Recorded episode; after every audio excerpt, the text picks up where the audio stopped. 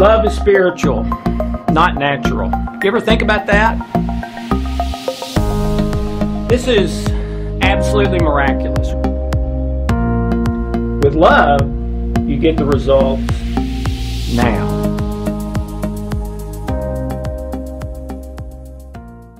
Hi, Doctor Alex Lloyd here, and welcome to Deep Water, where we're starting discussions. Let's talk about what's most important. Let's talk about the big issues of life rather than just the ball game or the weather or the economy or the virus. Let's talk about what matters most. Uh, recently, I was in a uh, Whole Foods uh, grocery store, and as we were checking out, looked over at the magazines they always had there, and one of them was Psychology Today, which I used to read all the time, because uh, that's what I did. But uh, it was my favorite cover ever of theirs. The entire front cover um, was a very um, uh, thought-provoking cover, and it said, "Love, what really matters." And that is, that's in a nutshell why I started doing this, okay? Let, let's talk about what really matters. Let's prioritize in our life what really matters, okay? Today, we're talking about the parenting paradox, okay? So this is about parenting, but what do I mean by paradox? Well, uh, I mean if, if uh, God gave you the ability to see and experience uh, probably a thousand different moments in the life of you and your child that you're going to be having in the next eight years, um, I'd, I'd be interesting to see what percentage of us would say, um, I think I've changed my mind, and I, I may not want to do this at all. Uh, it, it's really an amazing thing to me.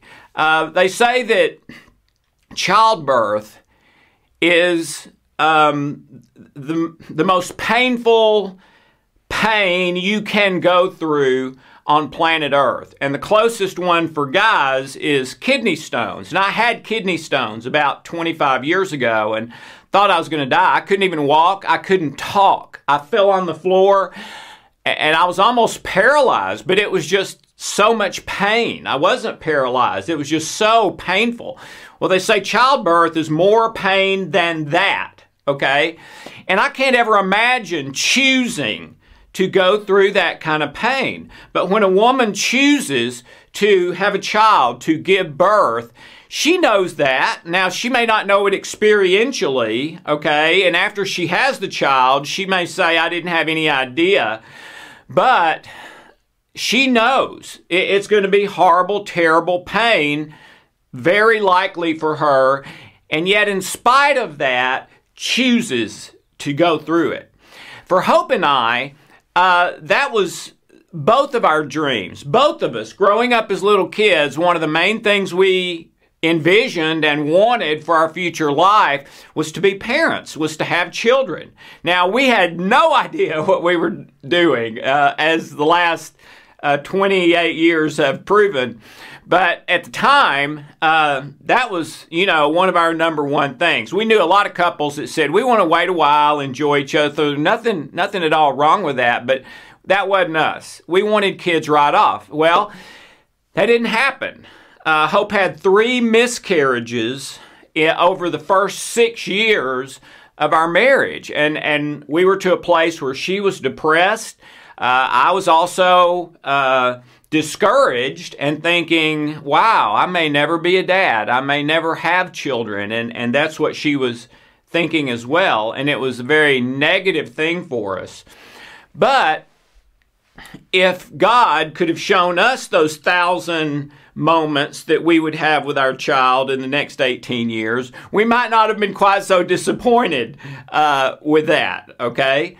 Um... But we can't foresee, so we have to make that decision in advance. And there's something innate in us that wants to propagate, that wants to um, uh, uh, be in relationship with someone where it's a love-based thing, and that's what we envision when we think about having children. But, but...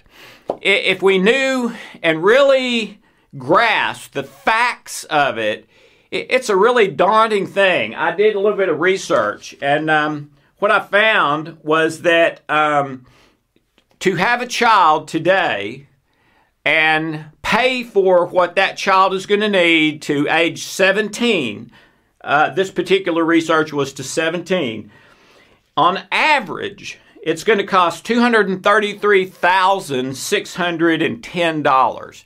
two hundred thirty-three thousand six hundred ten dollars. I mean, that that's the price of a great house. Uh, that's a price if you want to go car of like a Lamborghini or something. I mean, your dream car. Uh, that's enough to retire on. That's, I mean, you know, and if you're talking two children, then that would be four hundred sixty-six thousand dollars, almost a half a million dollars. And uh, for some children, it's much, mu- much, much more is spent than the two hundred thirty, all the way up to millions, depending on the parents and the circumstances, of course. But you can be guaranteed that if you do even just a credible job, it's going to cost you a quarter of a million dollars or more.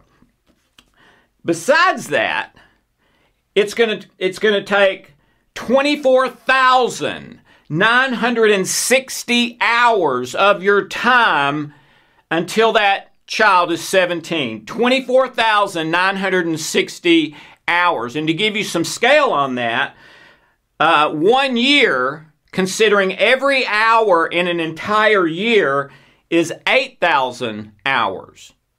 Well, with your child, until they're seventeen, it's twenty-four thousand, almost twenty-five. So you're literally talking about years of your life where you will not be able to do what you want, when you want, where you, you're giving your time to do something for the betterment of someone else, hopefully, okay, years of your life. Well, all of us, before we had children, if we'd really thought about that, can I afford a quarter of a million dollars? That's a no-brainer answer. No, I can't. I mean, we were poor then. If we had waited till we had that kind of money, no way. And that's true with most people, all right?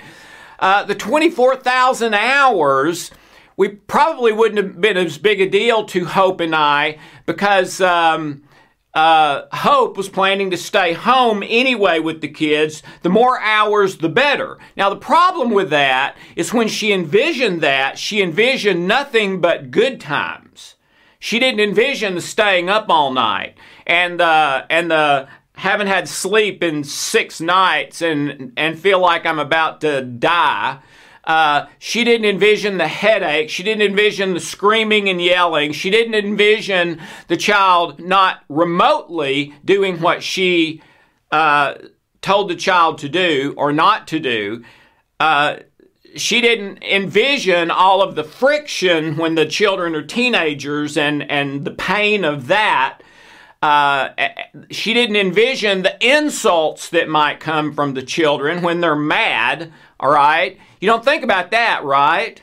But if we did, it may be good that we don't, because if we did, um, there may be a good bit less children. So, so knowing all of that, at least to some degree, why do we do it? Well, I think we do it because we're built for relationship. Every issue in life, I don't care if it's cancer, I don't care if it's financial, career, every issue in life at its root boils down to a relationship issue. Some way, somewhere, we are built and programmed for relationship. That's why the most horrible torture you could ever do to someone is not like the Chinese water drop or waterboarding or cutting them even or electrocution. Yeah, those are horrible. But, but what is considered the very worst torture is solitary confinement. And they have strict rules now set by the government. if you put someone in solitary confinement, it can't be for longer than this at a time, and you have to let them do this and do that. Why, why did they put those laws in there? Because they literally go insane. Literally, mentally insane. A high percentage of them if they just stayed in solitary. Okay, why? Because it goes against our most fundamental purpose and reason for being here, relationship. And the ultimate of relationship is a loving situation with someone that literally comes from the union of your body. It, it's blood of your blood and flesh of your flesh. Okay? And there is a bond there. And every one of you that has children knows this, that surpasses any other relationship, even a spouse sometimes, okay? So I believe that's why we do it, because of this innate thing for relationship, and the ultimate relationship would be someone who's blood of my blood, flesh of my flesh, they've got my back, I've got theirs, there's honor and respect there, and um... And and it's a loving, great, positive relationship. And then even when I'm old, they're there to help me transition, maybe to take care of me. Uh, but I'm not alone, which again is that worst possible situation, like solitary confinement. And old people at the end of their life, completely alone, is one of the saddest things you'll ever see. And that's always what they dislike the most, and what they long for is the people that they have loved and that have loved them and their family. And not having them at that point in life is just crushing to many of them. Okay, so I, I believe that's why we do it, all right? At least most of us, okay? But, but, wh- what do we hope? What do we pray? What do we dream for our children? Well, I think for most of us, it's that they'll be healthy and happy, and that we'll have a great relationship with them, right? Healthy and happy, and we'll have a great relationship. Well, if that's true, then how come on average, if you have four children, you are going to have periods of time with all four of them when your relationship is like this? When nobody's having fun, where nobody's happy, everybody's unhappy, okay? How, how does that happen? Okay, well, let's start with the health part. Um, for one hundred years, when in Western medicine, when someone's not feeling bad, they come in, they run tests, and then the doctor calls them back in and says, hey, I need you to come back in to discuss the test results. And then the doctor says, I hate to have to tell you this, but the test results came back and you have, and then they drop it on you. Uh, cancer, heart disease, um, Parkinson's, uh, whatever, okay? And uh, doctors don't like that situation either. It's probably the one they dread the most. They've got feelings. They care about people, at least the great majority of them that I've known. All right, so giving bad news is hard. But then, in that same scenario, when the person calms down, they may start crying or just can't say anything for a minute, you know, after hearing that, um, they'll usually ask this question, well, how did I get this? I have a twin brother. I have two sisters and three brothers, and none of them have this. My parents don't have this. How did I get this? Where did it come from? Well, by far the number one answer for the last hundred years in Western medicine is three words. We don't know. Okay? Yes, it, it happens all the time that two people have the same parents, largely the same D N A, um... grow up in the same circumstances, have the same experiences, and one of them is in great health, one of them is in terrible health. How can that be? All right? Well, Southwestern uh, Medical Center in Dallas, Texas, a hospital and a, uh, a teaching facility, uh, did a study to try to determine that. Uh, instead of just telling everybody we don't know, or maybe stress or genetics and stress, but we still end up with we don't know, they were doing a study to try to figure out where does what where does disease and illness come from, all right? And after several years, they finished the study and announced they had found it. Victory. For the first time in Western medicine, we can confidently say where illness and disease come from, comes from. And um, Doctor Eric Nestler, a medical doctor from Harvard, who was the head of the department at Southwestern, was interviewed after the research was released. And he said some amazing things. He said this. He said, For most, for most illnesses and diseases today, our treatments are little more than Band-Aids, addressing an illness or disease's symptoms, but not its source. Harnessing this new knowledge of where illness and disease comes from is going to help us in the future to start really addressing the root and possibly heal the cancer in a way we never have been able to before, et cetera. Okay? He also said, once we figure out how to heal this source that we found, it's going to change everything because we'll be able to, to, to heal these things that we've not been able to heal before. And he says we're naming the source cellular memories. Okay? Um, just delete the word cellular. Like pushing the delete button on your computer. Delete the word cellular. He's talking about your memories. If you have memories with anger in them, with low self-worth, with insecurity, I'm not safe, or rejection, if you have memories with unforgiveness, if you have memories with anger or irritation in them, okay? Those memories don't just sit there and behave themselves. They send a fear or anger or whatever it is signal to the hypothalamus in the brain, which causes the hypothalamus to flip on the stress switch, the fight or flight switch, okay? Well, the first thing that happens when the fight or flight switch is flipped is your immune system is turned off or way down. Why? Because fight or flight's only supposed to happen if my life is in imminent danger in the next five or ten minutes, like the the tractor trailer pulling over on me, or, or falling off the edge of a cliff that would kill me or something like that. Imminent mortal danger. It's supposed to happen once or twice a year. So it's fine to turn my immune system off for ten minutes in order to save my life, and that's the way it's supposed to work. Only we've had a devolution in our memories over centuries and millennium to the point that we now have so many anger and fear and low self-worth and rejection and unforgiveness and I'm not okay and I'm not safe. And we've got so many of those passed down from generations. Each generation does all their own and then passes them on to the next generation. The next generation adds theirs to the pile and passes them on to the next generation.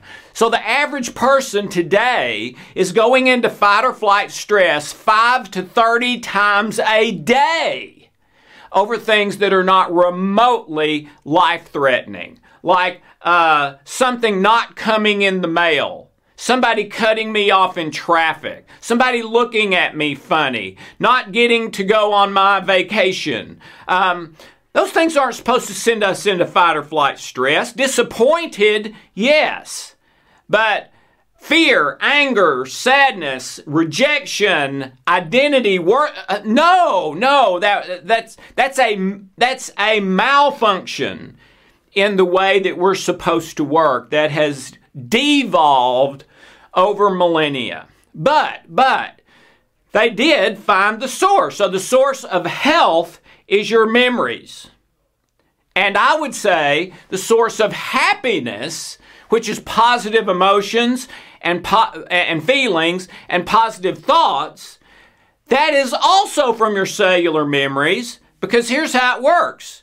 When that fear or anger signal is sent to the hypothalamus, It doesn't just turn my immune system off or down. It also gives me negative thoughts instead of positive, and negative feelings and emotions instead of positive, and for the same reason. So I'll punch harder, fight, or run faster, flee, to save my life.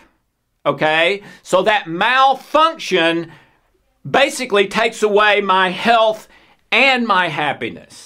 Okay, so the biggest issue in this subject of parenting so far is the memories that these children come into life already programmed with, which is from their ancestors, including the parents, and then the additional memories that happen as my wife and I raise them up as our children. Meaning, what do we say to them?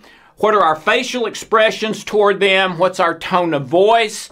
What are the actions and behaviors we express toward the... That's what's going to program them. That's what's going to become their cellular memories that typically in adulthood lead to their health and happiness, or illness, disease, anger, despair, low self-worth, et cetera. Okay? So as parents, my wife and I are the number one programmers, just like a computer programmer making a new software program. These are new beings, new children, all right? And as they grow, we're programming them. We're, we're programming them by creating the memories of their life. And we do that with our circumstances and how we act and react toward them. Okay?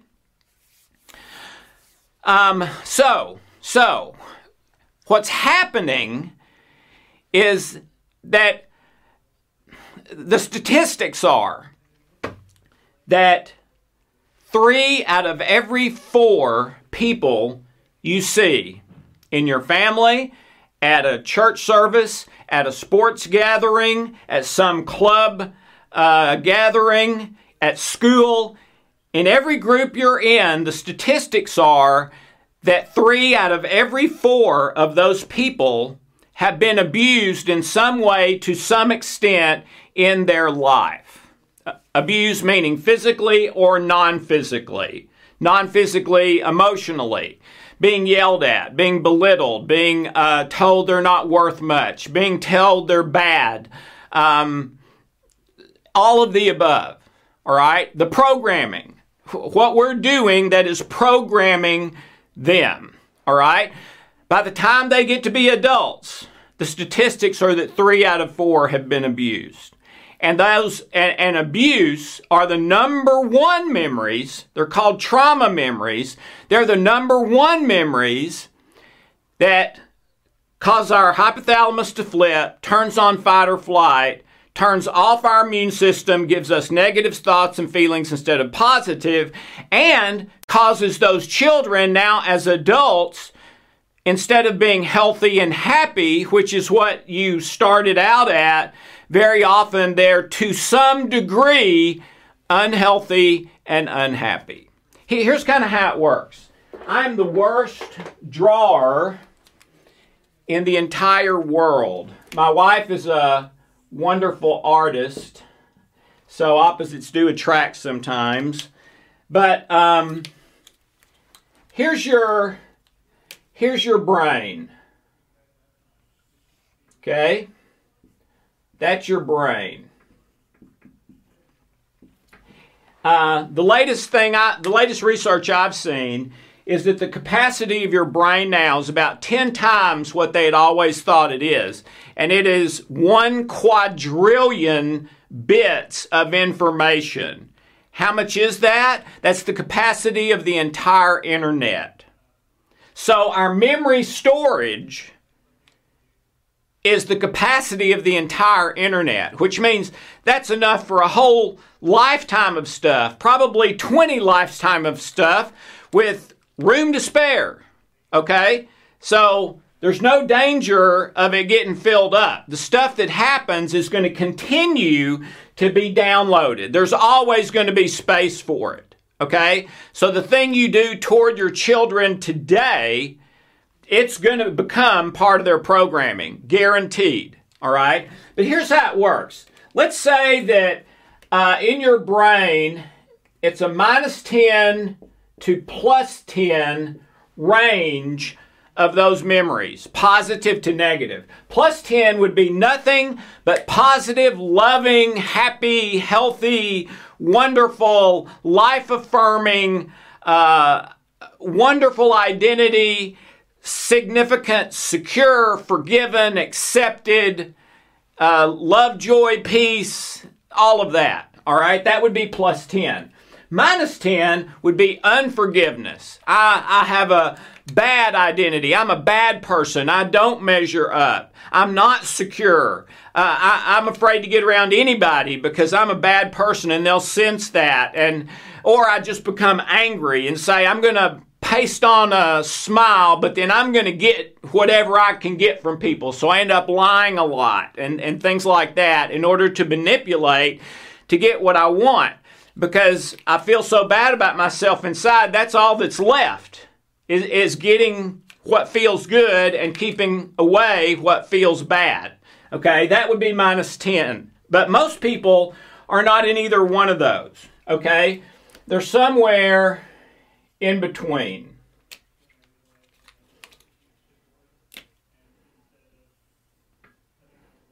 Okay, and the red is negative energy. The green is positive energy, all right? So the child comes into the world already programmed uh, by memories passed down from ancestors. They're passed down in the sperm, and they're passed down in the R N A. There's no question about that. It's proven now. I believe they're passed down in the egg as well. They just haven't proved that one yet, but they will, okay? So the, the child is already programmed from ancestors. Now, it's not, it's not programmed in a way that they can go back and remember what happened during the Depression, you know, on a certain day. It, it's programmed and they experience it with impulses. When they think about this, they feel bad. When they think about this, they feel good. Well, that's coming from the programming of all those past events from their ancestry. And then instantly when they're born, they start to receive programming from mom and dad. Both positive, negative, what they overhear. Now, for the first few years of life, that's going to be unconscious. They're not going to remember that for the most part. They'll remember a few things. My early, I can I have one memory of running out of my diaper. So that's the age I was at then. That's probably my earliest memory, but I have very few around that time period. Most people, that's largely unconscious. Then the subconscious is really hard to remember, but maybe you can remember it, or or, at a, or it floats up at a particular time, and, but you hadn't remembered it before that. That's the subconscious. And then the conscious is conscious thinking, intention, what you intend to do, and your emotions, okay? Um, so as soon as the kid is born, you start adding to that, all right? But when the child is born, this positive-negative ratio already exists somewhere, okay? So for this particular child, this would be zero. So for this particular child, maybe it's a minus five when they're born from their ancestry. Well, can you imagine how that child is going to feel and think differently than a child born at plus five?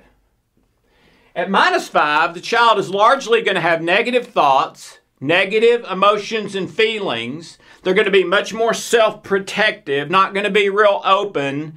Uh, they'll tend to get angry easily, frustrated, uh, things like that, all right? At plus five, the child is probably very open, not afraid of people because there's not hurt stored in there from their ancestors related to people, okay? Um, they're probably going to recover from uh, painful situations much quicker.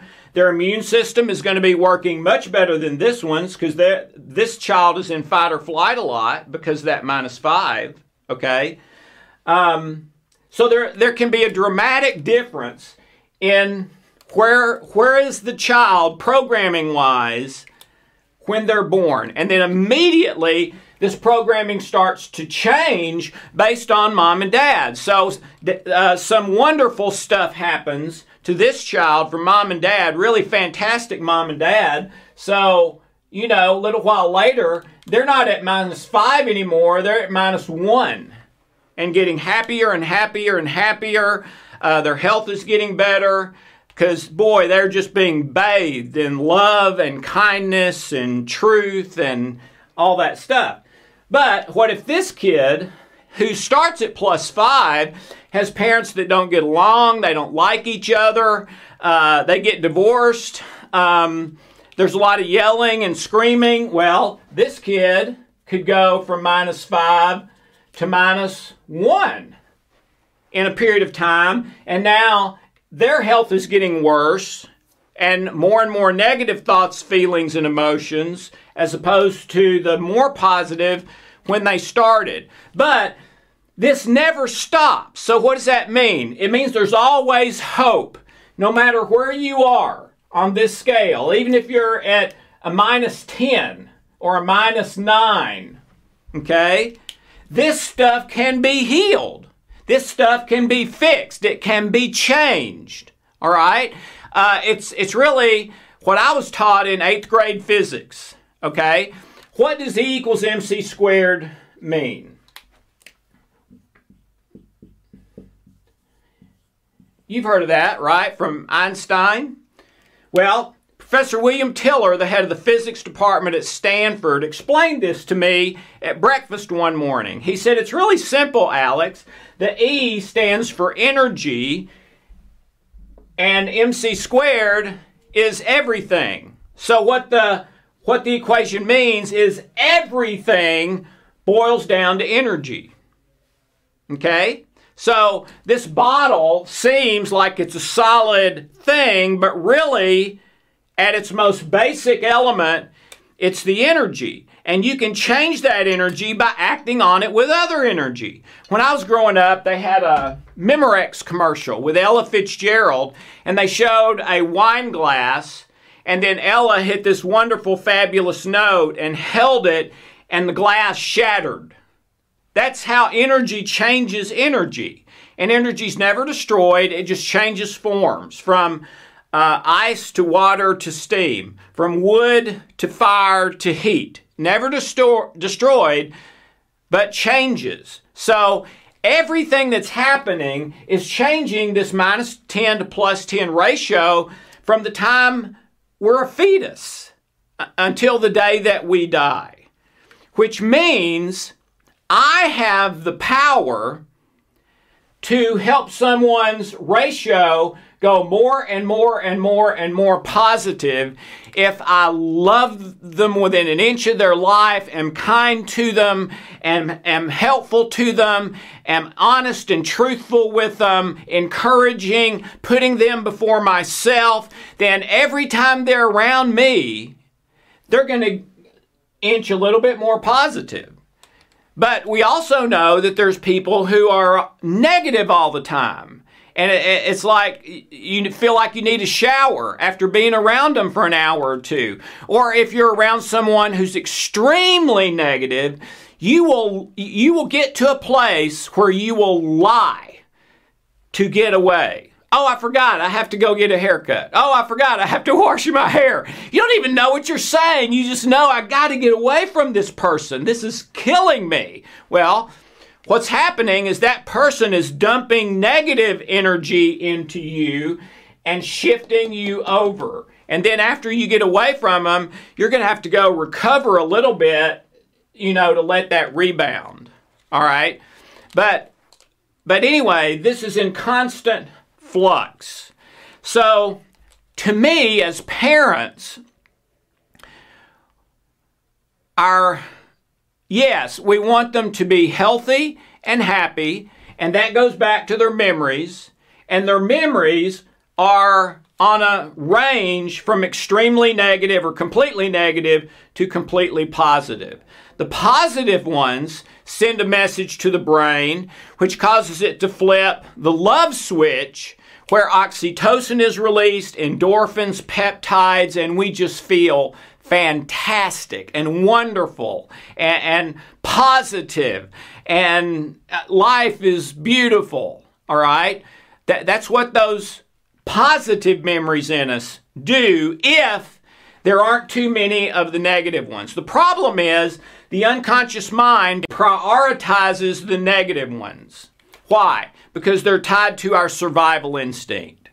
And they're only supposed to happen in life or death situations. And the number one job of the unconscious mind is to keep you physically alive. So it prioritizes the negative memories, especially the trauma ones. All right, so you've got to have a tool to heal those, uh, and, and we do, or pray that they be healed, and I believe prayer is the most powerful thing of all, all right?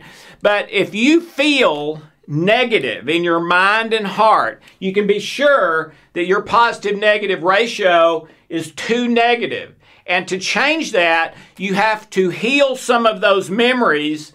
And the more you do, the more positive it will get. And, and um, what I think is a wonderful thing to shoot for is to be plus seven or above. And to me, that's the high country that very few people ever get to. But when you do, it's absolutely um, incredible. Okay, so that's sort of the, the physiology, bio, biology, psychology of... of the par- the parental situation, okay? And what we're wanting versus what we tend to get with the abuse. And by the way, d- abuse um, has enormous impact on your thoughts, feelings, emotions, all right? But it doesn't have to be abuse. It can be very negative without being abuse and still move you over more and more to the negative. Okay, so abuse is on a continuum from total abuse to negative, but not measuring up maybe to what you would call abuse, all right? But those are still traumas, even if they don't measure up to abuse, all right? And those traumas over to the negative, all right? So to me, our job as parents is to try to help our children grow up to be healthy and happy. And if I understand how it works, then I'm a lot better equipped to help them do that. Now, in order to do that, I may have to change me first. I may not be capable of being over here with my children because this is where I really am inside. This is what I feel.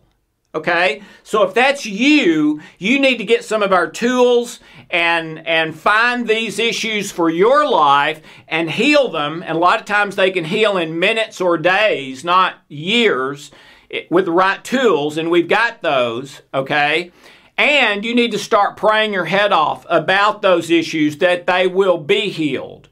And I believe that's the best thing that you can do. And confront them, all right? Instead of locking them away and, and arranging your life to never think about them, go there intentionally, okay? And face up to it and feel it and then work to resolve it however you best can. Asking God to heal it, uh, writing a letter to a person, whatever you need to do, okay? Having a conversation, reasoning with yourself, um, h- however you do that. That, that works. Okay, so we've had children.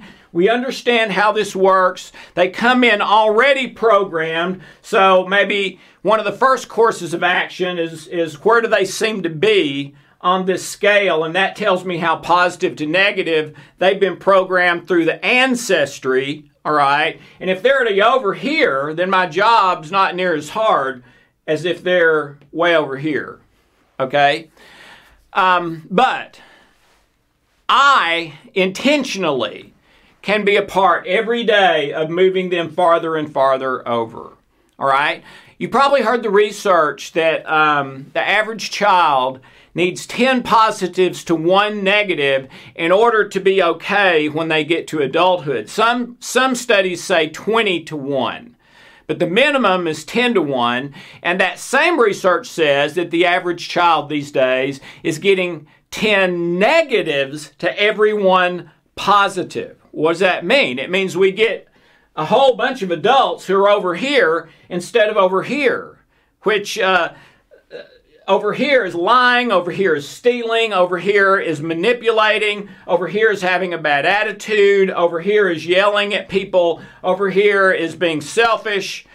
So we end up with a lot of those kind of people because of our own programming and the programming that they came in to the world with from the ancestry. Um, I was listening to a, uh, uh, a teaching one day by uh, a psychologist, and they were saying uh, they, that a client came in and, and they were having all kinds of problems with their children, saying, I just, I just don't understand it. We raised them exactly the same way. And the psychologist was teaching that's what they did wrong. They raised them the same way. No two kids are alike. You have to raise them based on what's best for that kid. All right? Uh, our firstborn, Harry, does not care anything about sports. Okay? I grew up Uh, doing sports all my life, watching sports, participating in sports. It was a big part of my life. Uh, when I had children, you know, you have these daydreams of them winning Wimbledon or being the Super Bowl quarterback or whatever, so you start them in soccer and peewee baseball. Well, Harry hated that stuff, okay? Uh, I remember his first soccer game. Uh, every time they put him out on the field, he would stand there looking at the clover. He wasn't even looking at the ball. And so, you know, I very quickly realized, hey, Harry's not wired that way. So I need to treat him based on the way he is built and wired. And I did. And we never, we completely got off of sports totally for Harry because that just wasn't him. He was unhappy doing that. Now, George was the opposite. He loved sports, okay? Still does today. But you raise them based on, you raise them differently, not the same, based on them and what is best for them and what moves them farther and farther over to this side. Um, the, uh, the biggest issues, okay, of all issues are significance and security. Significance and security. Significance is your identity and worth. Who am I? Am I a good person or am I a bad person? Security is, uh, am I safe primarily, both physically and emotionally. So this is the, the category for rejection. I've never known a person that did not have a rejection issue, and those are big issues, okay? But it's also physical safety. So uh, free from abuse, um, they're not in a war zone. Now, you may not be able to help that. All right, so you get through it as best you can and then try to heal it afterwards, all right? But significance and security are the big issues, and they go the way these memories go, and the energy of your memories is, okay? So if you're way over here, chances are that kid's going to feel pretty significant and secure. They're going to be okay. They're going to be confident, you might say. But if you're way over here, you're going to feel insignificant, probably like you're a bad person, and that you're not safe. So you either hide, which is the, in fight or flight, it's flee, or you become angry and hurt other people, which is fight, all right? But whichever one you do, it's over here, out of negative thoughts, negative feelings, negative emotions, not positive, okay? So um, those are the two big areas to make a child feel safe, physically and non-physically, and significant. You are a good person. You are made, built good. All right? Um, spanking. Um, not as big a deal today, but boy, when I was growing up, I think every all parents spanked. I was spanked a number of times. Uh, several of my life traumas were from spanking, all right? And Hope and I um, were both really uncomfortable with that uh, because uh, I think we understood some of this stuff and we're like, how could hitting somebody do anything but make it worse? And most of the people that we knew did it based on a verse from the Bible that says, spare the rod and spoil the child, okay? And, uh, I mean, I heard that ten million times uh, the time when I was a child. Spare the rod, spoil the child. Bam! And that, now I've got a new trauma and farther and farther over here, all right? Well, um... I did ten years of ministry out of undergraduate, and while I was doing that, I went to a world-renowned theologian, and I asked him, okay, all these verses about child raising, spare the rod, spoil the child, and all these others, with in the original language and in the, the context of the original language, whatever they said, um... what is this trying to get across? Is this trying to get across you should spank your children? Or does it even address that? What, what is it getting across? And oh, I love the answer. And, and, and here was the answer. Alex, it does not mean to spank. It means to teach. To teach does not mean spank. Means to teach. Well, that was such great news, but I, I almost couldn't believe it because I'd heard this spare the rod and spoil the child so much, so I went and asked a couple of other theologians who didn't know this guy or each other, all independent, and they gave me the same reason. No, it does not mean spank, it means to teach. And um, it, it's amazing to me that another verse from the Bible says for parents not to exasperate their children and cause them to lose heart. Well, I can tell you that the spankings I received as a child were in my top ten of causing me to be exasperated, angry, frustrated, and lose heart. That's exactly what they did in me, the very thing that another verse says don't do. So it's amazing how sometimes people pick out one thing, but not another. So Hope and I uh, made a commitment, a, a vow. We are never going to hit our kids, okay, uh, in anger or not, but especially in anger. But even, even without anger, we are not going to hit our kids. We're going to try to teach them. When Harry was born, um...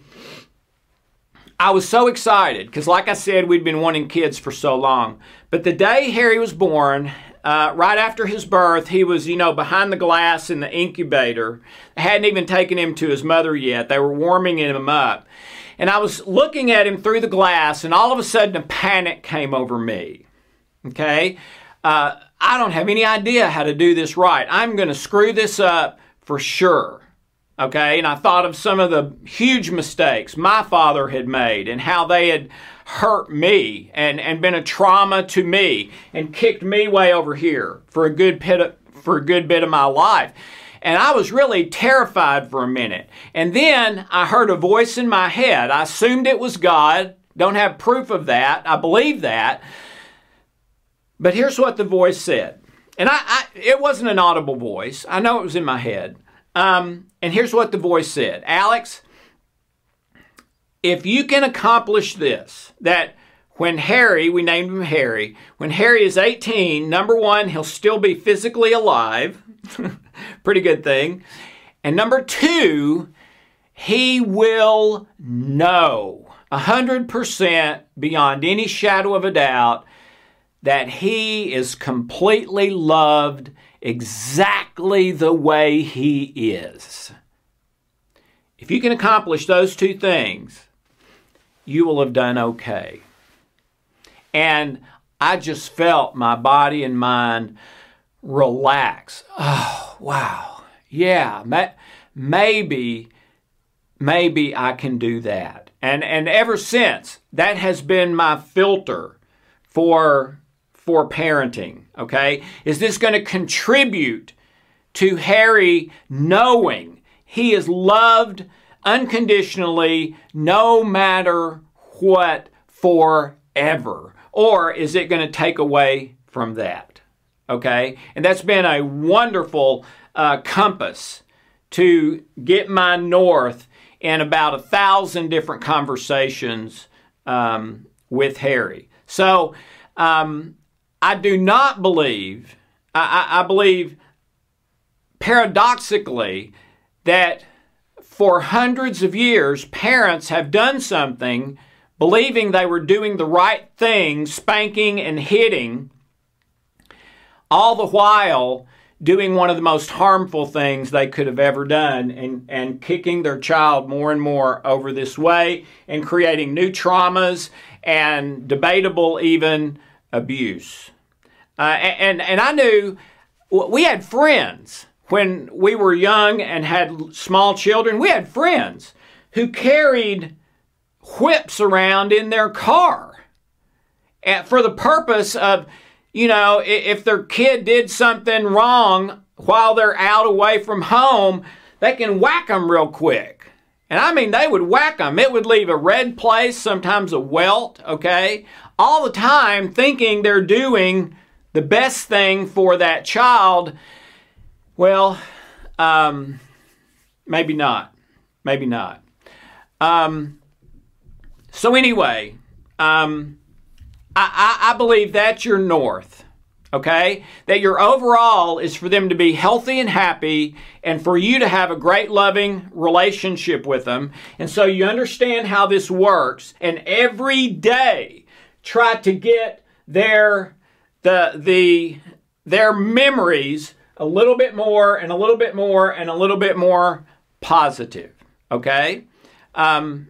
And, and your north is for them by the time they're eighteen, or if they're over eighteen, uh, by this time next year, to not only believe, but feel, to feel they are one hundred percent loved and accepted by you exactly how they are forever, and that'll never change. All right? So, and that guides your behavior and how you talk to them and and how you interact, and when you don't say something versus when you do, et cetera. Um, raising Harry and George, I'll give you a couple of examples. One time I totally blew it, which I did all the time, and one where I uh, somehow, by the grace of God, uh, got it right.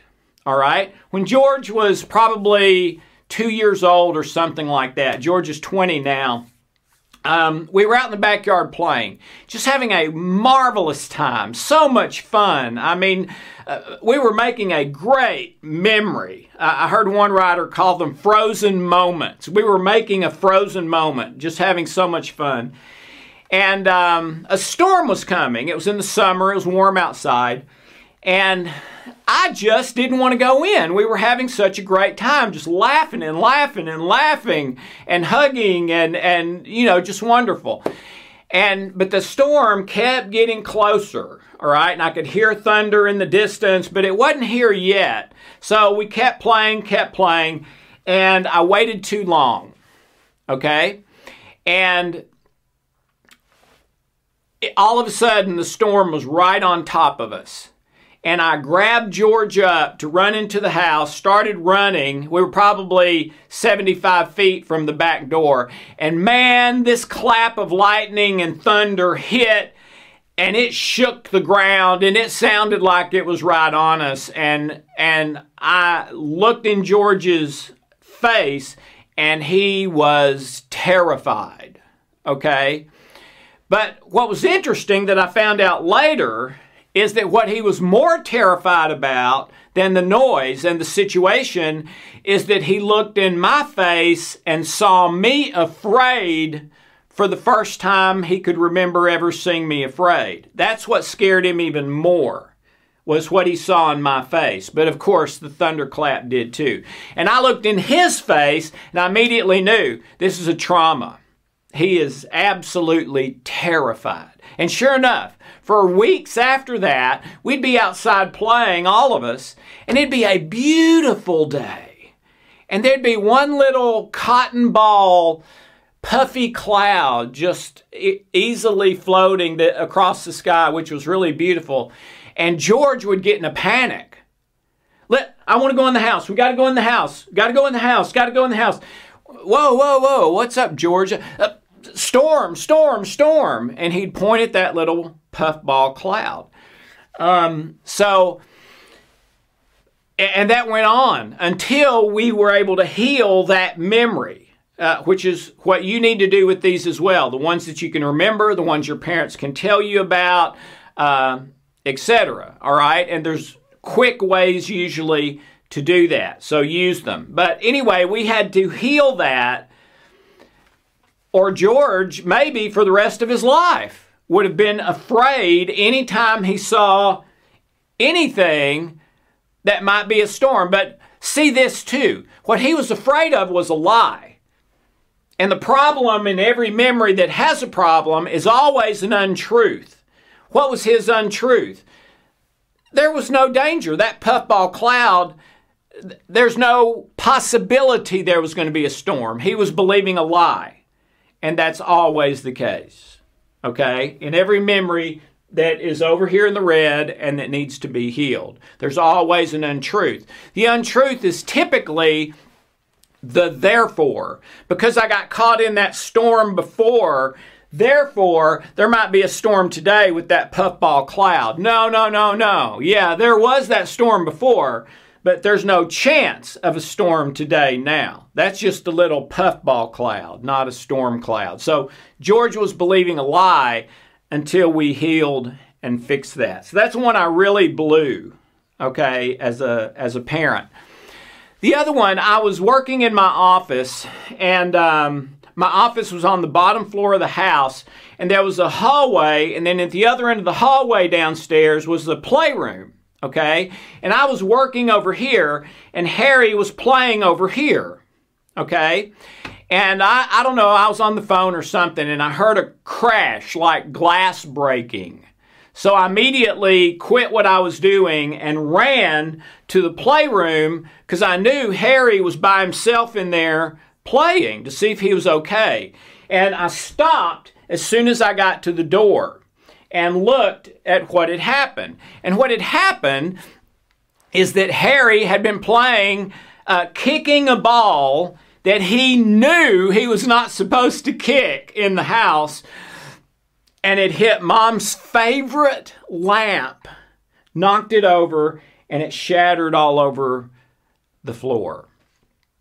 Okay, so I'm standing there looking at that, and, and Harry's face, Harry's probably four years old, something like that. Harry's face was, it's like he was trying to figure out how he should react. But he was obviously a little bit afraid, a little nervous.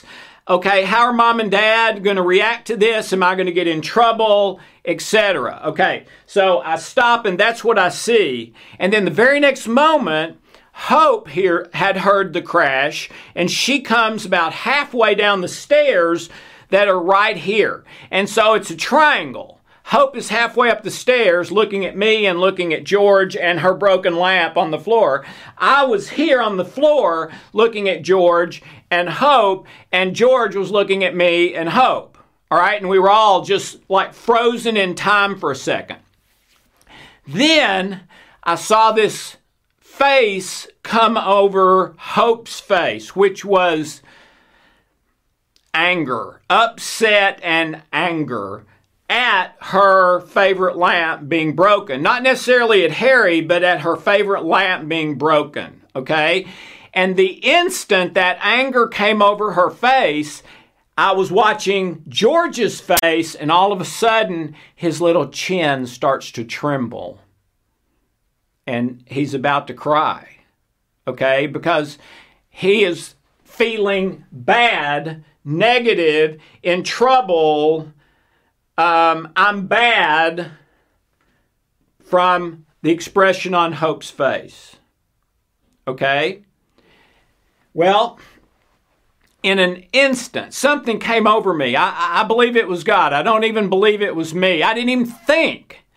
I immediately ran to Harry as fast as I could, grabbed him up in my arms, and and started talking in his ear. Harry, I love you so much. Harry, don't you worry one second about that lamp. That is just a thing. That lamp is not important. You are what's important. Don't you worry about that a minute. We can get another one. It is completely okay.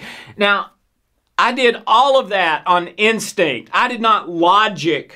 Okay, what would be the best? No, I, I just did it. Okay? Now, Hope was not real wild about me doing that because she was still angry and Harry had just broken her. But but here's the deal. First of all, she got over it quickly and we were fine. All right?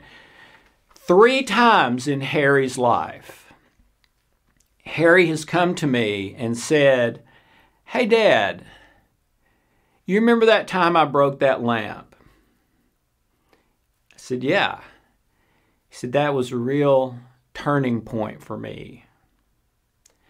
That is when I really started to believe that I was loved and safe no matter what. That is when it started." Now, don't misunderstand. I blew it a lot more than I got it right, I think.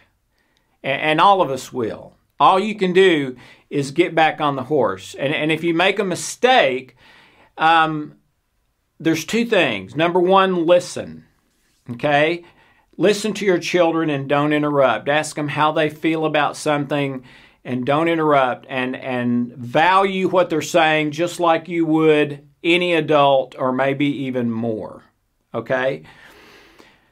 Number two, I'm sorry. When you blow it, tell them you blew it. "George, I'm so sorry. You being afraid of the storm is completely my fault. I kept you out longer than I should have. I probably knew it was longer than I should have. I was thinking more about me than I was about you. I'm so sorry." Or whatever it is. "I'm sorry I yelled at you about taking out the uh, laundry. I'm sorry I yelled at you about um, not picking up your room. I'm sorry I made you feel so bad about the grade." Um, whatever it is, I'm sorry. Uh, sincere from the heart, I'm sorry. And listening for as long as they want to talk to you will heal almost any situation I've ever seen. Okay, now, the exception to that is if you never do that at all until they're, you know, thirty, forty, fifty, and then you come and say you're sorry, you should still do it. And very often that will still heal it. But if you start young with that, there's no way you'll ever get to that situation. Okay? Um, one other thing I wanted to cover. Um, There are five brain states: delta, theta, alpha, beta, gamma. Okay?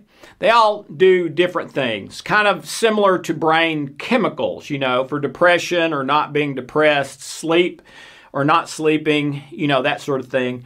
But these are brain states: delta, theta, alpha, beta, gamma. The first five, six, eight, ten years of life is the only time in our entire life that we live in delta, theta, brainwave state. Okay? And those first years of life, we do. We live in delta, theta, brainwave state. Once we get to that age, and it's different for different people, six, eight, ten, whatever, we shift out of delta, theta into all of the different ones, but consciously, for most of the time, beta. And beta is the brain state of stress. Okay? It doesn't have to be stressed, but if there is stress, it puts you into beta. Okay? Um, the thing about delta theta is when we're in delta theta, we don't have the ability to logic or filter what happens. okay? I had a client from um, New York. Uh, she worked on Wall Street, had one hundred eighty I Q, and articles had literally been written about how she would be the next mover and shaker on Wall Street, but she had never been able to break through. She said, it's been ridiculous. Right when I'm about to make a big breakthrough, um, I, it's like I don't want to succeed. I do something stupid to sabotage myself. Well, what we found is that that went back to a memory she had at five years old. At lunchtime, uh, she had a sister, and at that event, five years old at lunchtime, in the summer, her mother had given her sister a popsicle but wouldn't give her one. And her mother had said to her sister, I'm sorry, her mother said to her, honey, your sister's already had a good lunch. When you have a good lunch, I'll give you a popsicle too. Okay? That's the memory, according to my client, that had ruined her life from age five to about thirty. How could that be? Uh, who, who did the bad thing in that event? Who did the bad thing in that memory? No one. No one did anything wrong. What the mother did was not wrong. We've all said stuff like that, right? And as best she could recall, her mother even said it with a good tone of voice and body language. The reason it became, the reason it became programmed into her as a major trauma, okay, is because she was in delta theta brainwave state, and you don't have the ability to logic or filter then. Why? Because you don't have time to logic or filter, and at five years old, something might kill you. And remember, the number one job of the unconscious mind is to keep you physically alive. So in those first few years, when you're most likely to die accidentally, you have a system that you think in that acts really, really super fast, without logic. It's just impulse, okay? And, and that, it's stimulus response. Like, put your hand on the stove, you'll never do it again, all right? But because she was five and was in delta theta, she also had a trauma programmed into her that was never a trauma. But because it was programmed as a trauma, it acted like a trauma and had ruined her life from then on. And here's how it got programmed. If my mother gave my sister a popsicle and doesn't give me one, it must mean my sister, my mom loves my sister more than me. That's the big one. If my mom loves my sister more than me, there must be something wrong with me. And number three, if there's something wrong with me, then when I get out in the world, even though I've got one hundred eighty I Q, I'm going to fail because something's wrong with me. I'm defective. And she had been acting that out unconsciously ever since her entire life. When we fixed that memory, pulled the lie out, if you will, um, she went straight through the roof, got the big, huge promotion, and became the mover and shaker on Wall Street. All right, so what's the point? The point is that three out of four have experienced some sort of abuse. It is my belief that one hundred percent of the ones who've not experienced abuse have popsicle memories that are acting like traumas, even though they shouldn't. Okay? Um, so there's none of us that have none of these issues, and no matter how great a parent you're gonna you can be, your kids are still going to have some traumas, it, because if they don't get the real ones, they'll get some popsicle ones. And the way the popsicle ones work, uh, how big a trauma is determined by how much adrenaline was released at the time. So a five-year-old throwing a temper tantrum, man, that is massive adrenaline, like spewing adrenaline. So that thing is categorized as a level one or two trauma, okay? Even though no one did anything wrong. Okay, what's the point? The point is we're all going to have this stuff happen. You shouldn't feel guilt and shame about it. You should just get back on the horse and, and start working to get your memories more and more positive and the memories of the people that you love, in this case your children, more and more positive. Encouragement. Um, loving them, speaking the truth in love, doing the truth in love toward them, uh, letting them know and feel that they are one hundred percent completely loved exactly the way they are. Uh, I would say no hitting or anything like that, whether physical hitting or emotional hitting, all right? Those can leave scars that are almost impossible to ever get rid of, all right? So, love those kids. All right, but uh, where I started, the problem is a lot of us are trying to raise our kids this way when we're this way. And that's how we feel inside, which means we basically have to fake it to be kind to our kids. And even if we're really good at faking it, the kids will still intuitively sense that something's not right. So, before you can do this, you may need to do some work to heal yourself and get yourself over there, or at least at the same time, while you're raising your children, trying to act toward them this way, even though you feel this way, be working on yourself every day to get yourself more and more over that way so that as quickly as you can, you are feeling here and acting here, which means you're in harmony, not in conflict with yourself. Which is all, which always creates a lot of stress. So, to me, those are that's the paradox of parenting, and it's one of the most important jobs, uh, if not the most important job there is on planet Earth. And someone who does that well, man, at the end of your life, you will rest easy. You will look back at your life and smile. I don't care how many times you went bankrupt, or how poor you were, or what other people necessarily even thought of you. If you did a fabulous, great job with your children, which means at those end days, you have great relationships with them, and they're right there, and you're loving each other, and, and there's all that wonderful internal feeling, you will know and feel like you had a successful life.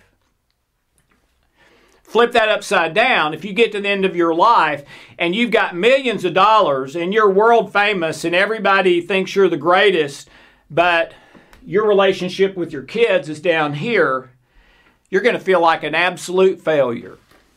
That one factor makes all the difference, and it's parenting. And no matter how much you've screwed up, you can still fix it, at least as far as your part goes, by saying I'm sorry, speaking the truth in love, and not giving up, even if they throw it back at you because they're angry over the traumas you put into their life. You keep telling them, I'm so sorry, I love you. Write them a card once a week, or a letter once a week, or anytime you can. I'm just so sorry. I, I totally deserve the way you're treating me, but I hope someday, maybe, if you're comfortable, we can be friends again, and I'm so sorry, and ask you again to please forgive me. Never, never give up, okay? Because that flesh and blood bond is still there. I guarantee you that adult child now would love to have that relationship with you. They're just afraid of it because all their programming says you're going to hurt them again. And they've been trying to fix that and get away from it their whole life, all right? So, be patient, okay? Um, all right. Uh, uh, to me, this is the start of a discussion, not the end. I don't have all the solutions, but um, uh, let's start talking about it. And let's, let's not only as parents, but as friends, as neighbors, as co-workers, uh, as fellow human beings, try to live more and more over here in our own life, and treat others over here with our body language, our words, our facial expressions, our micro facial expressions that you can't fake. from the heart, being kind to people, loving people, caring about people, not dependent on how they treat us, but because we're determined this is where I'm going to live, no matter what anyone else chooses to do. And coincidentally, we know this is the source of illness and disease and unhappiness, or health and happiness, which is where we all start out. That, that, that's where we all start, wanting that end result. That's where it is. Back to the concept of uh, paradoxical parenting. Uh, C S Lewis, who wrote all of the uh, Narnia books that were turned into movies a number of years ago, uh, had a wonderful quote, I thought, that came from his life, and, uh, and, and maybe the most painful thing that ever happened to him, his wife dying uh, at a young age. And the quote was, "The happiness now is part of the pain later." And I think that's one thing that um, going into parenting, you know, I wasn't really prepared for. I wasn't prepared for the pain part. I was prepared for the, you know, uh, holding your baby and um, cuddling and uh, getting down in the floor and playing with them and uh, taking pictures when they are in the school play or do some athletic event, or and, and, and pretty much all that stuff, you know, feels good. But before you have kids, that's going to be fun. That's, that's going to feel good. What we're not prepared for, I think, and maybe there's no way you can be, and maybe if you could fully be prepared, you might reconsider uh, having children, wh which I don't think is, is the right answer. I'll, I'll address that in a minute. But going through pain together is such a huge part of love, and, and, and I'm not sure you can even really get to uh, deep, intimate, communal love without going through pain together. But for sure, going through pain together and coming out the other side uh, enhances it a great deal. Um, a wonderful example of that I call foxhole love.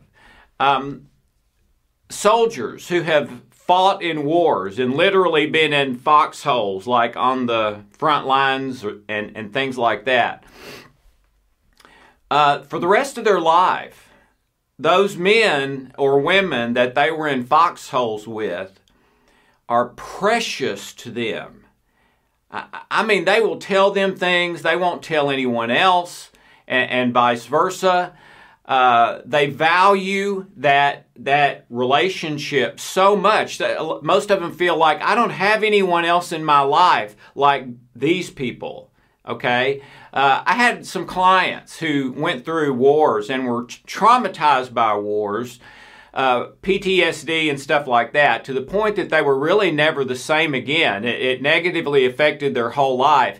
And I remember being surprised when I asked them, if you could go back and not be in the war, which means you wouldn't have P T S D and all this negative effect on your life, would you do it? And everyone that I asked that of asked me a question they, before they answered it. And they said, well, if I made that decision, does that mean I wouldn't have my war buddies that I have now?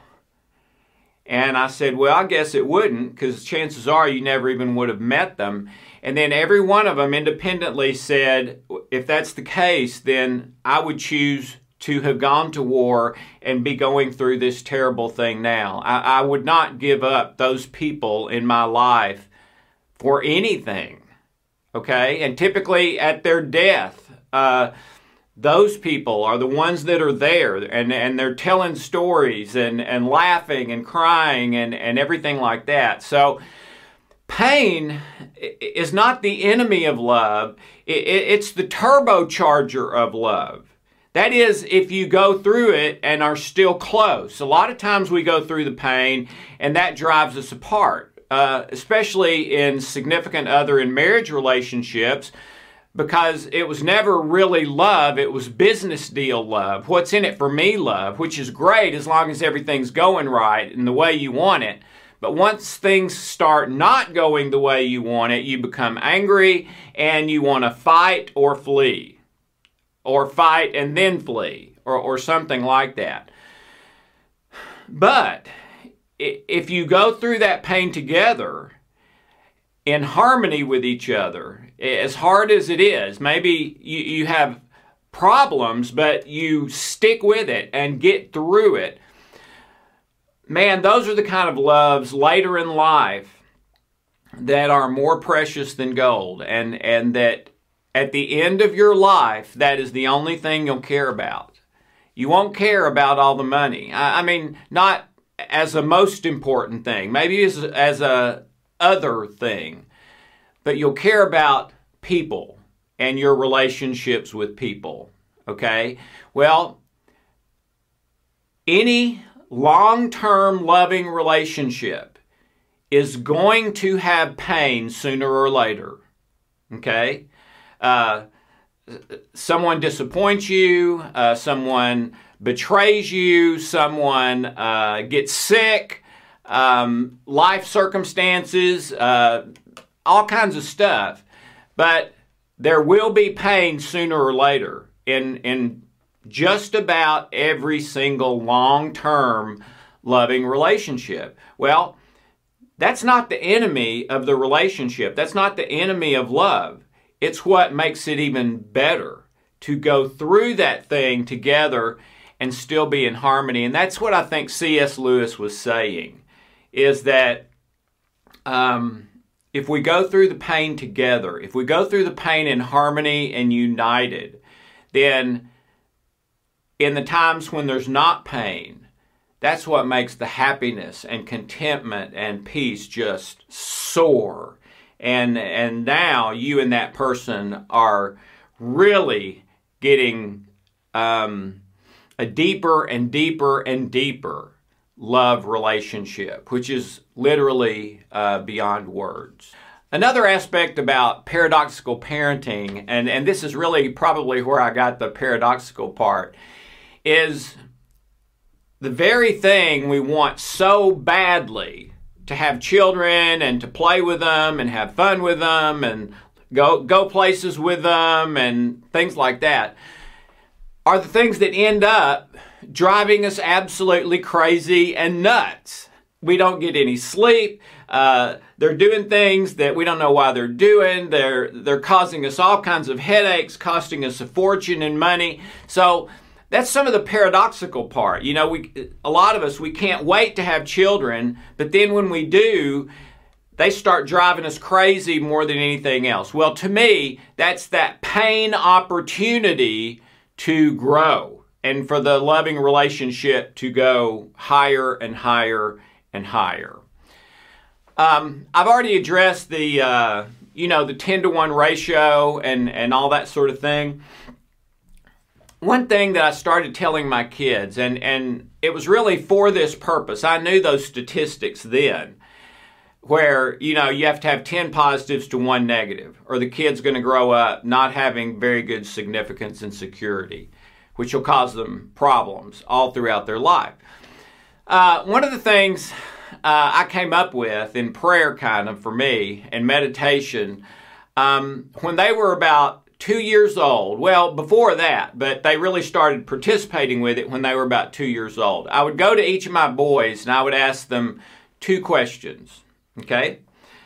Uh, first question, is there anything you can do that will make me love you more? And uh, that was a really interesting question the first few times I asked it, because they really, really thought and, and suggested a few things. And second question, is there anything you can do that will make me love you less? Well, the answer to both questions is the same, and it's nothing. Nothing you can do to make me love you more. Nothing you can do to make me love you less. It is not dependent on your behavior, good or bad. I love you more and more all the time, no matter what. And I love you exactly as you are, with warts, faults, and all, and more and more all the time. And um, I've done that their whole life. Today, if I even start to ask the question, they'll both roll their eyes and just go ahead, nothing, nothing, nothing. We know. Uh, but I'm okay with that. I, I don't ever want them to forget that. I want that to be in their hard drive pr- programming and, and on their main software running all the time. And um, as best I can tell, it is. We've succeeded at that. So um, that's one that I would highly recommend, or whatever your version of that would be. So, so one very important thing about parenting, I think, um, Doctor Dan Gilbert from Harvard University did a wonderful study and then wrote a best-selling book about it called Stumbling Into Happiness. And if you boil the whole research down that they did on the campus at Harvard over years, um, he- here's the distilled least common denominator. And this is a direct quote from Doctor Gilbert. Expectations are a happiness killer. Well, why are they a happiness killer?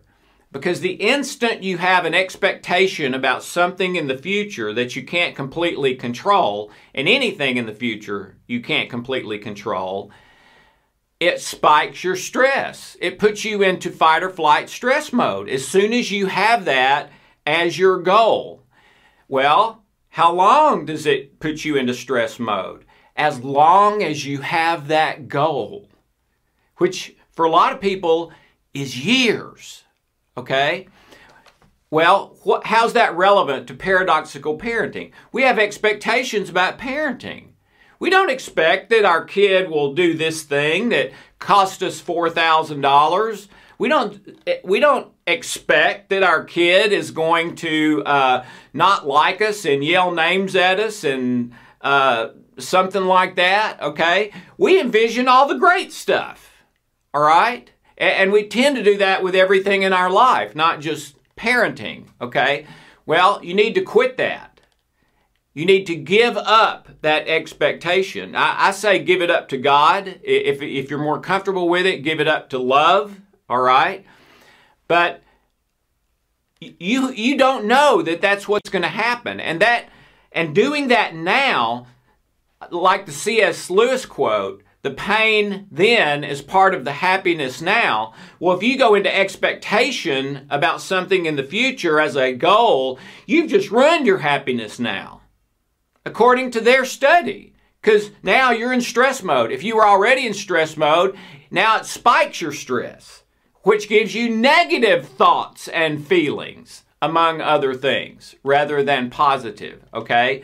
So give up your expectations, let it be whatever it will be. Do your best just to uh, uh, treat your kids in truth and love and kindness. You can always be kind now, regardless of what happens later. Sure, you work toward things, but you may decide halfway there that's not really what's best and change course, all right? So stay in the present, give up expectation, and realize that when the pain comes, and it is when it comes, not if it comes, it comes a, a thousand different times and ways before you're done with parenting. But when the pain comes, it's part of the happiness. It's part of the love. In fact, if you go through it in truth and love, it'll make that relationship better and better and better. And, and, And you can feel it. And that feeling is worth more than a new car or a new house. It's everything, especially when you get to the end of your life. Those relationships will be everything. Well, live like that now so that when you get there, your relationships will be fabulous and you will be completely at peace and look back on your life and think, that was good. Yeah, I would change some things probably, but that was a great life. And and you absolutely can get there, and I believe you can get there from wherever you are now. And these relationships with your children and children with your parents, Man, that's got to be a top three issue of everything in your life for everyone. Okay? So uh, make those relationships the best they can be. Expect the pain when it comes. See it as an opportunity. When when uh, you go through it, go through it in truth, love, and kindness until you get to the other side. And I promise, your relationships will get better and better and better. As a believer, I think one of the most important issues here is, what does Scripture say? Yes, it says, it says um, spare the rod and spoil the child, but as I've already said, what I've been told by theologians, and I'm not a theologian, what I've been told by theologians that means is not to hit, it means to, to teach and instruct, okay? And then the passage, no, I, I hardly ever heard growing up, but is just as relevant, Colossians three twenty-one, I believe, says, parents, do not exasperate your children and cause them to lose heart. Well, I believe a spanking absolutely does that. It sure did for me, sure did for Hope, all right, as we've talked about it. I believe being unkind to them does that. I believe yelling at them do, does that. I believe so much uh, when we get frustrated as parents and then we react to our kids, so much of that reaction is exasperating to the child. Anger, frustration, irritation, sad, rejection, um, all, all that sort of stuff, okay? So, however we parent, if we exasperate our children, we've missed it. We've gone over here, and we need to immediately say we're sorry and apologize for that and speak the truth in love and listen and and and have that north. I want to get, get them to eighteen knowing, not thinking, not even believing, knowing they are one hundred percent loved and accepted exactly the way they are forever. That'll never change no matter what they ever do. All right? And that's the north. Okay? So, wh- what I would recommend is start keeping a log of when you feel exasperated and when your children seem to feel exasperated. And any time you see your child feeling exasperated or something close to that, or losing heart, discouraged, sad, hopeless, helpless, uh, no matter what I do, I can't do anything right, all that sort of thing, man, that is your clue, that is your cue. I need to intervene over here as a parent in this situation and try to pull their memories, their programming, their energy in their memories over to here about this issue. And if you can do that, man, you have just averted a trauma that they're not going to have to deal with for the next fifty years. So um, as believers, let's not just take what one thing says and, and that one thing even maybe not incorrect translation, let's add the other one that says what we're to do and not to do. Love your children, not exasperate and cause them to lose heart. So um, have a wonderful, blessed day.